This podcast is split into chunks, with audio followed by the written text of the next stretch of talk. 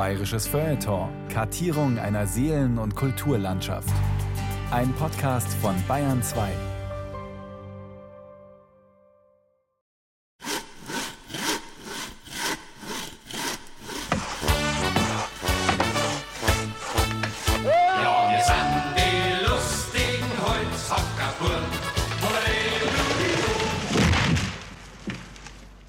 so lustig, wie der Wiener Militärkapellmeister Josef Franz Wagner im Jahr 1899 meinte, war das Leben der historischen Holzhackerburm nicht. Da kam der Lilienfelder Zisterzienserabt Ambros Betschitschka der Wirklichkeit gut 20 Jahre zuvor schon etwas näher. In seiner historischen und topografischen Darstellung von Lilienfeld und seiner Umgebung schrieb er: Frei wie der Nomade in der Steppe hauset der Holzknecht in seiner Waldheimat. Er zieht seine Säge am Rücken, sein Beil mit den Keilen über der Schulter von Schlag zu Schlage. Eine Hütte aus unbehauenen Stämmen mit Baumrinde gedeckt und an einer nahen Quelle aufgeschlagen ist alles, was er braucht. Seinen Unterhalt sichert ihm der Wald und seine flink geführte Axt. An der grünen oder grün verbrämten grauen Joppe, an dem grünen breitbändigen Hute, stattlich mit dem Gamsbarte und dem schimmernden Schildhahngefieder geschmückt, an dem freien Blicke und zuweilen an dem Stutzbärtchen erkennt man den rüstigen Sohn des Waldes. Aber mit der Nomadenromantik des Holzknecht-Daseins war es in Wahrheit auch nicht weit her. Denn es war vor allem eines: entbehrungsreich und hart. Und das bis weit ins 20. Jahrhundert hinein.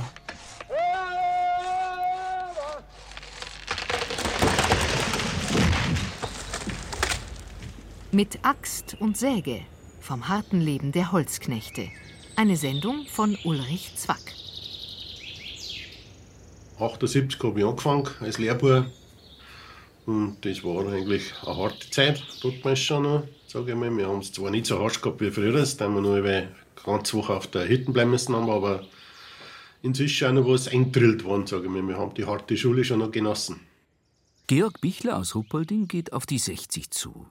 Der gelernte Forstwirt war jahrzehntelang bei den bayerischen Staatsforsten tätig, befindet sich heute aufgrund der Spätfolgen eines Zeckenbisses im Ruhestand.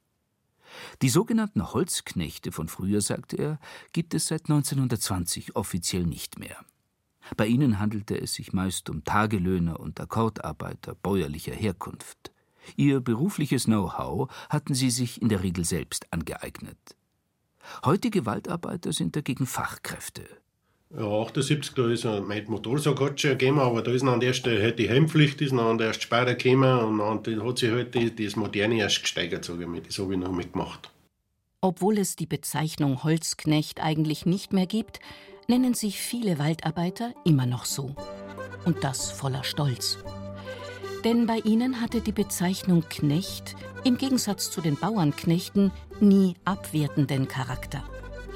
Zwar war ihr Lohn unterdurchschnittlich, aber trotzdem besaßen sie großes Ansehen. Viele beneideten sie um das von den Zwängen der Dorfgemeinschaft unabhängige, freie Waldleben. Schien es doch bei aller Einfachheit den typisch männlichen Traum vom ungebundenen Abenteurerdasein zu verwirklichen.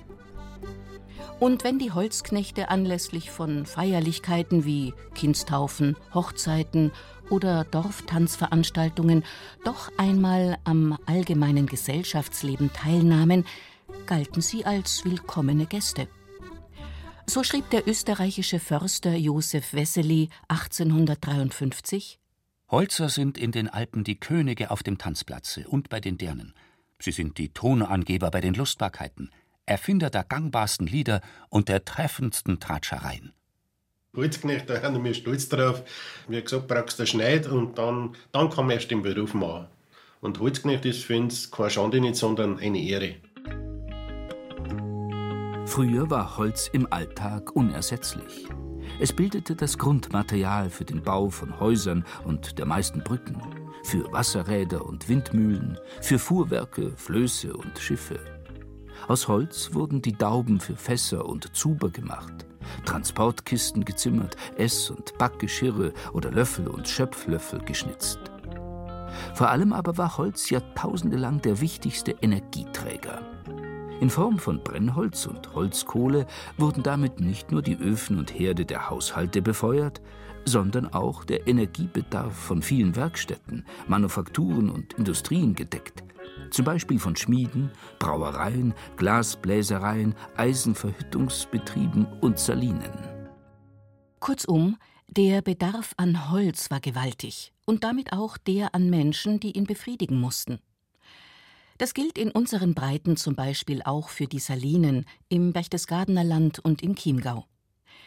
Dazu Dr. Ingeborg Schmid, die Direktorin des Holzknechtmuseums Ruhpolding. Der Chiemgau war ein Industriegebiet. Das war äh, verbunden mit dem Salz, war verbunden mit dem Eisen und sowohl zur Gewinnung des Salzes aus der Sohle, durch das äh, Erhitzen braucht man sehr viel Holz, als eben auch für die Eisengewinnung. Im 16. Jahrhundert war es den Wittelsbachern gelungen, den Großteil der bayerischen Salzerzeugung ihrer Regie zu unterwerfen. Um die Energieversorgung für Salzsieden sicherzustellen und auch um die Deicheln, die hölzernen Röhren für Wasser- und Sohleleitungen zu fertigen, rissen sie nicht nur sämtliche Wälder im Chiemgau und auch in Teilen des Berchtesgadener Landes an sich, sondern auch noch die auf Salzburger Territorium gelegenen sogenannten Saalforste, riesige Waldgebiete, zu deren Nutzung es vieler Holzknechte bedurfte. Als einfache Menschen, die sie nun einmal waren, haben die Holzknechte kaum schriftliche Aufzeichnungen über ihre Arbeitsbedingungen hinterlassen. So ist man bei der Rekonstruktion ihres Arbeitslebens auf die zeitgenössischen Berichte Dritter angewiesen oder auf amtliche Dokumente. Der Obrigkeit ging es ausschließlich um wirtschaftliche Interessen. Vor allem darum, die beim Baumfällen zwangsläufig auftretenden Holzverluste eher gering zu halten, sowie um eine möglichst effektive Arbeitsleistung. Da heißt es etwa in einer Verordnung des Königlich Bayerischen Hauptsalzamtes Berchtesgaden aus dem Jahr 1843 Die zur Fällung bestimmten Bäume müssen möglichst nahe, höchstens zwölf Zoll über der Erde weggenommen werden, es dürfen keine höheren Stöcke gemacht werden. Das Tabakrauchen in den Holzschlägen sowie das nächtliche Auslaufen von den Holzhütten ist den Holzknechten verboten. Dem Meisterknechte, dem die übrigen Knechte zur Aufsicht und Zurechtweisung oder Belehrung übergeben sind, liegt vorzüglich ob, strenge darauf zu halten, dass sie fleißig arbeiten und sich mit keiner fremden Arbeit beschäftigen. Dieser wegen muss daher auch der Verreiter den Holzknechten während der Arbeiten öfter und zu verschiedenen Zeiten unvermutet nachsehen. Die Wegverhältnisse in den Wäldern waren denkbar schlecht. Forststraßen völlig unbekannt. Folglich waren vor allem in steilen Hang- und Gebirgslagen die Einsatzflächen nur unter großen Schwierigkeiten erreichbar. Ein tägliches Hin- und Herpendeln zwischen Zuhause und Arbeitsstätte war unter diesen Umständen völlig unmöglich. Also verbrachten die Holzknechte die sechstägige Arbeitswoche mitten im Wald. Dort wohnten sie in einfachen Holzhütten oder in sogenannten Rindenkobeln, primitiven, zeltförmigen Schutzhütten, deren Dächer und Wände aus Rindenstücken bestanden. Im Inneren befanden sich meist vier mit Reisig aufgeschüttete Schlafstellen, ein Esstisch und Sitzbänke sowie eine offene Feuerstelle, die zum Trocknen nasser Kleidung als Heizung und Kochgelegenheit herhalten musste.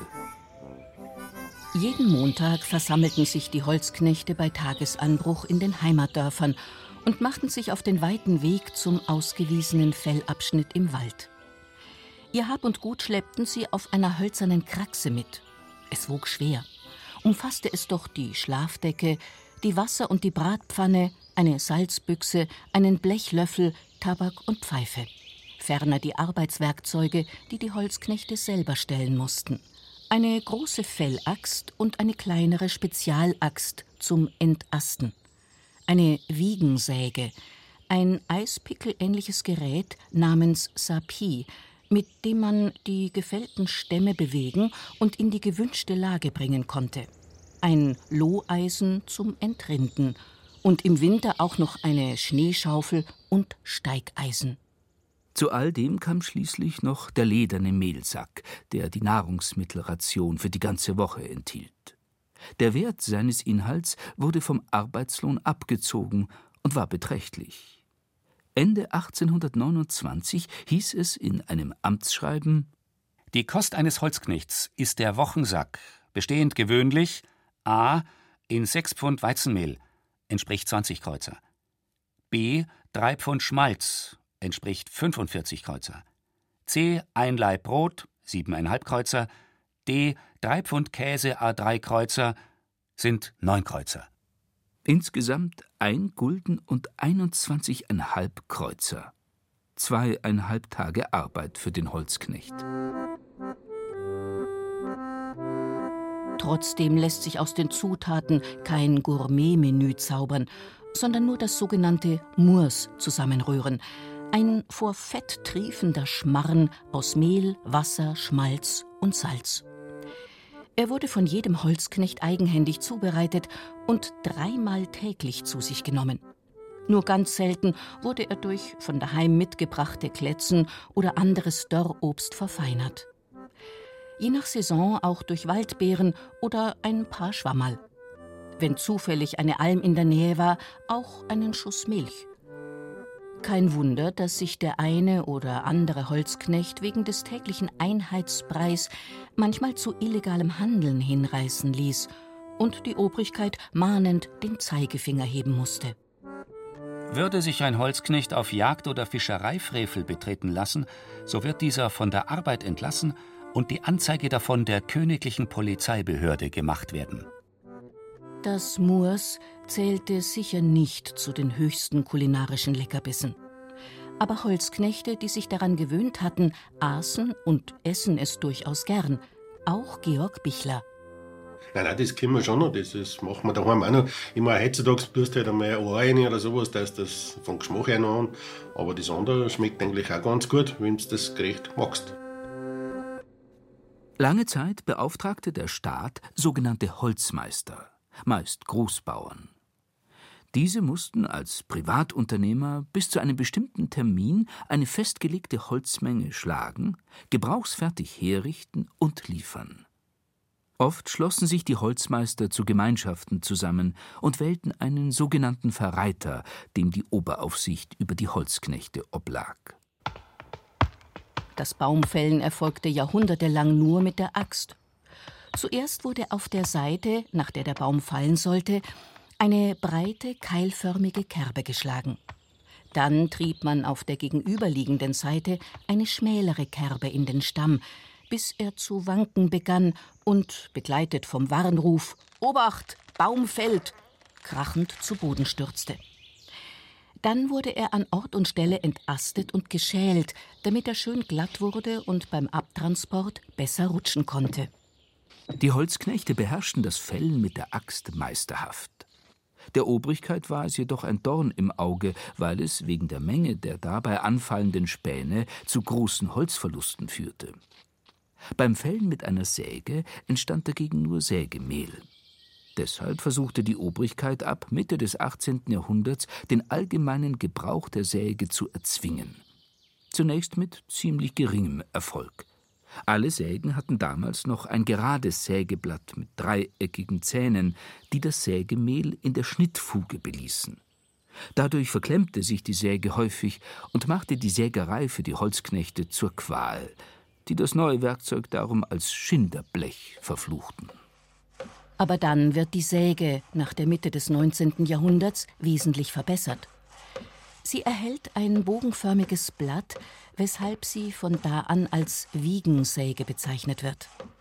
Außerdem bekommt sie anders gestaltete Schneidezähne, die die Sägespäne aus dem Spalt entfernen.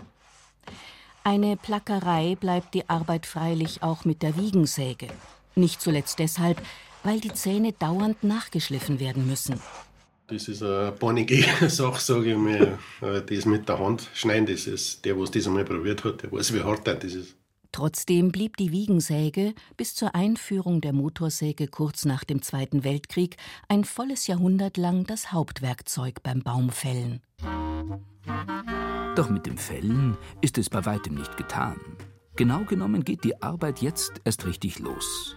Müssen die entasteten und entrindeten schweren Stämme an die Sammelstellen befördert werden.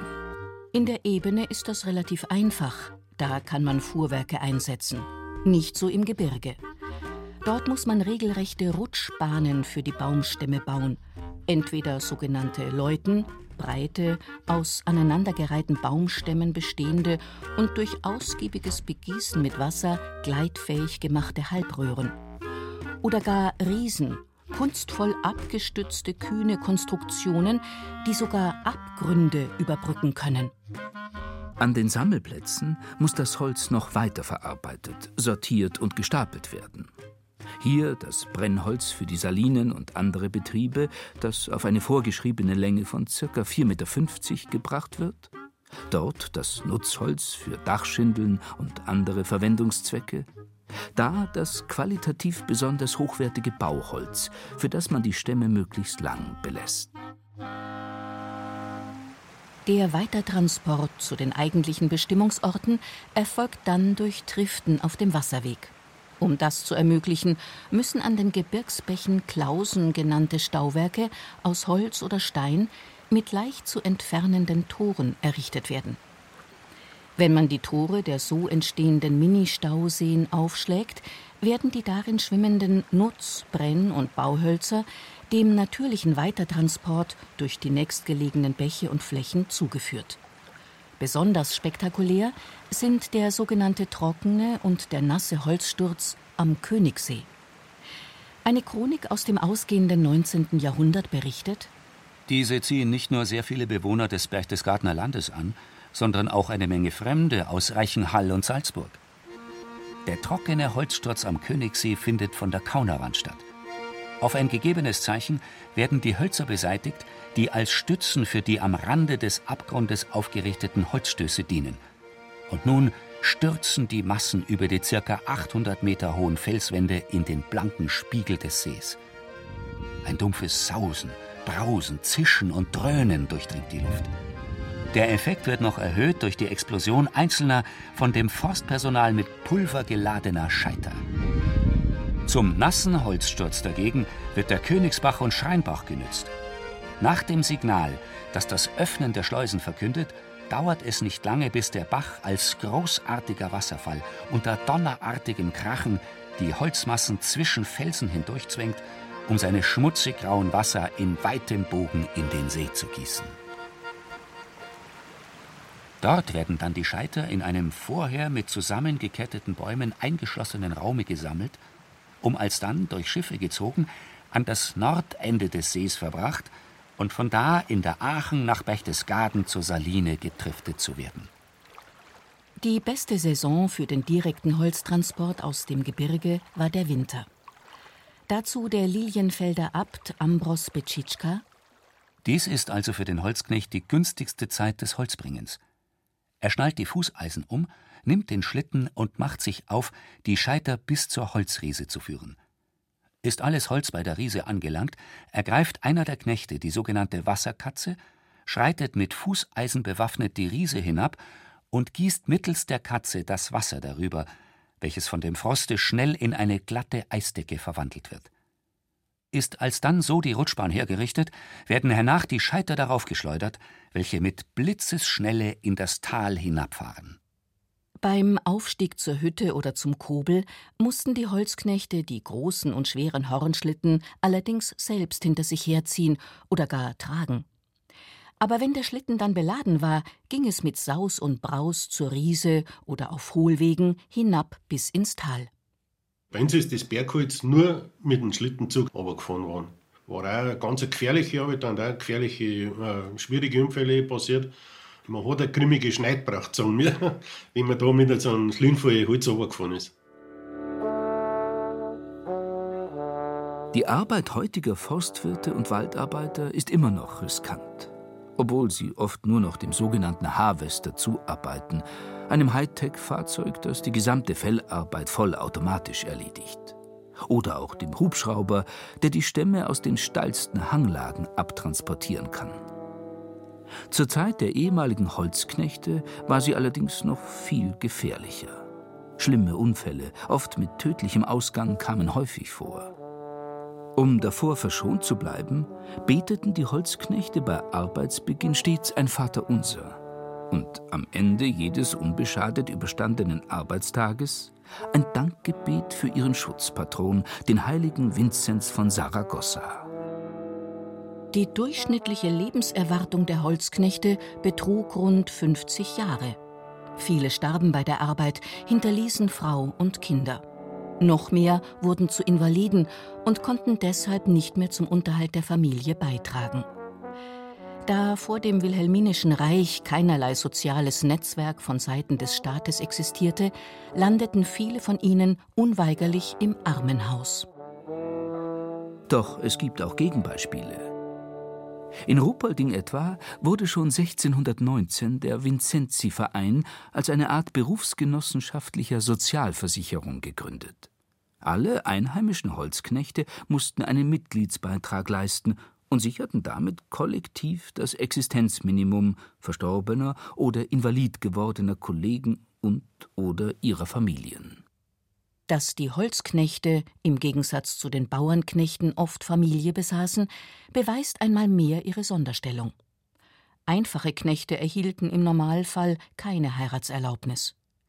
Viele der Holzarbeiter besaßen ein eigenes kleines Haus und bescheidenen Grundbesitz. Sie konnten sich aufgrund der geringen Lebenshaltungskosten im Rindenkobel genug Geld ersparen, um sich eine Kleinstlandwirtschaft zuzulegen und eine Familie zu gründen. Freilich hatte das auch eine Kehrseite. Da der Vater die ganze Woche im Wald verbrachte und nur am Sonntag daheim mithelfen konnte, blieb die Bewirtschaftung des Minihofs fast ausschließlich an Frau und Kindern hängen.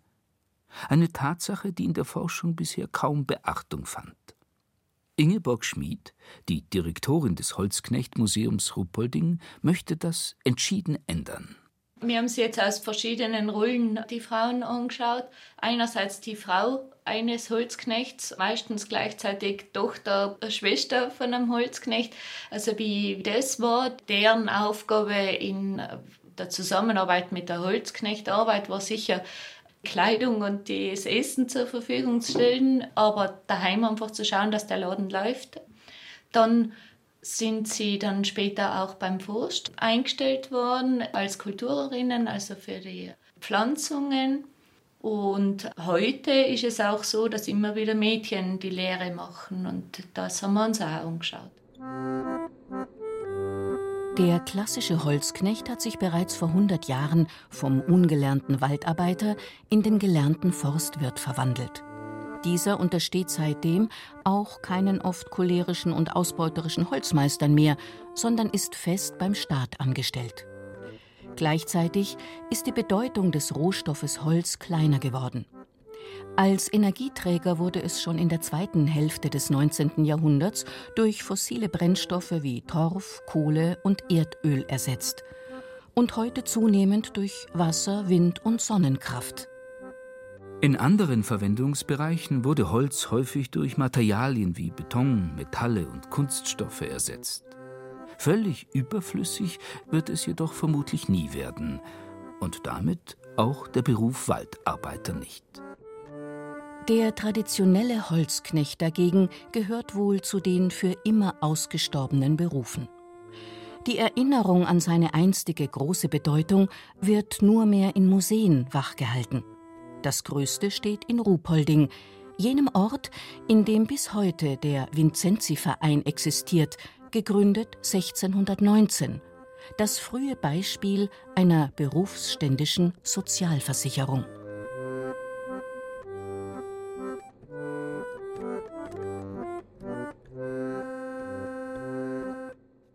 Mit Axt und Säge. Ulrich Zwack erzählte vom harten Leben der Holzknechte.